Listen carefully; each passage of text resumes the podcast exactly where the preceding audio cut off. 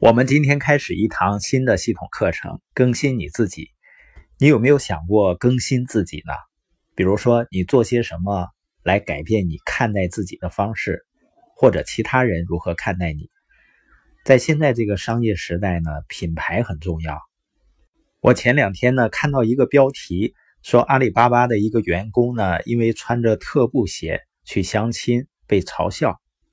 谈到更新自己呢，很多人只想到的是改变外表，比如说买些新衣服，穿得更庄重一些，或者更随意一些，更新潮一些，或者剪一个新发型，或者改变你的词汇，往你的词汇里呢增加一些行话，或者搬去一个新城市住，开一辆新车。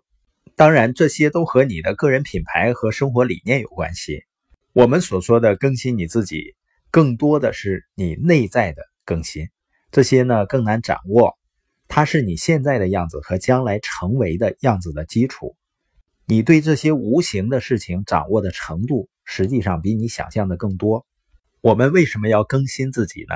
因为是你的思维和你的行为，把你带到了今天的生活。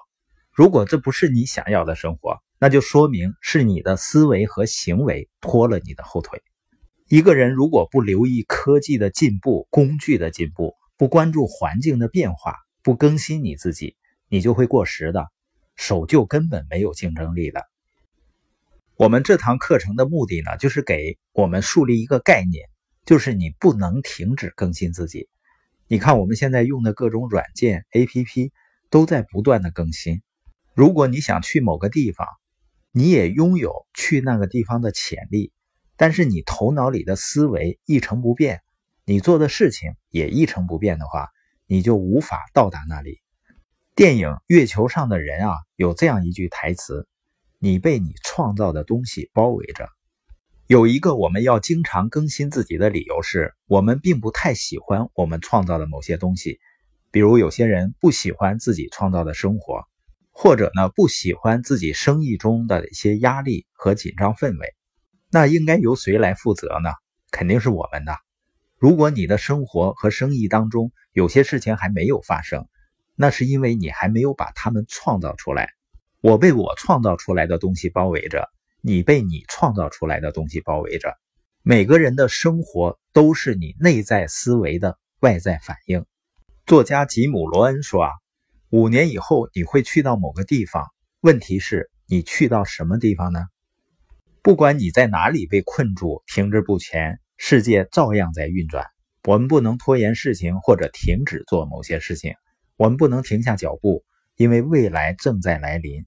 我们都要做出决定，如何做好准备，如何更新自己。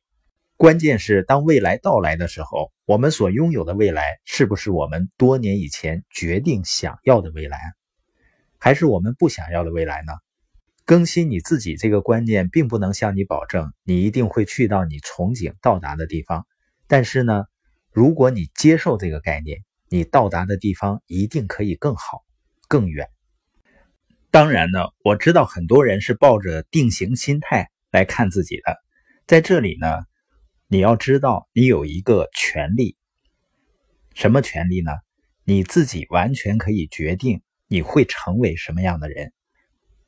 这个权利呢，不是别人赋予你的，也不是因为你是一个好人就有这个权利，也不是因为你住在某个地方，不是因为你来自某个社会阶层。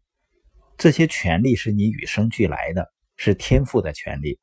我们每个人都要去拥抱这些权利。如果我们把这些权利行使好，就可以去到一个独特的位置，让你自己决定你的未来是什么样子。